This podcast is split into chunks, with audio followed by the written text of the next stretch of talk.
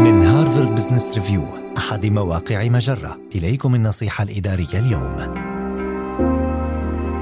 اختر المرشح المناسب وليس المرشح المثالي لشغل منصب شاغر. قد تنشر إعلانا بأنك قد تريد تعيين موظف في منصب شاغر لكنك تجد أن المتقدمين لشغل المنصب غير مثاليين. فكيف تقيم مرشحا غير مثالي؟ ومتى تمنح أحدهم فرصة شغل المنصب؟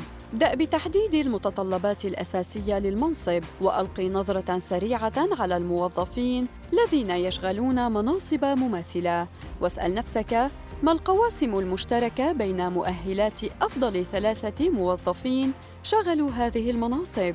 تهدف هذه الخطوة إلى مساعدتك على التمييز بين نقاط الضعف الفادحة وبين المفاهيم التي ابتدعتها إدارة الموارد البشرية، فعلى سبيل المثال يجب ألا ترفض تلقائياً شخصاً غير وظيفته أكثر من مرة مؤخراً، أو شخصاً ليس لديه لقب وظيفي معين، أو لا يمتلك شهادات تعليمية محددة. ثم حاول تقييم قدرة المرشح على النمو. اطلب منه أن يوضح لك الخطوات التي يتخذها لتعلم شيء جديد وراجع رسائل التوصية التي قدمها لك لتقييم المؤشرات الدالة على قدراته التعليمية أي حب الاستطلاع والثقة بالنفس والدافعية. وتذكر أن سوء أختيار المرشحين لشغل المناصب الوظيفية له مردود باهظ التكلفة. هذه النصيحة من مقال: متى تمنح مرشحا غير مثالي فرصة شغل منصب شاغر؟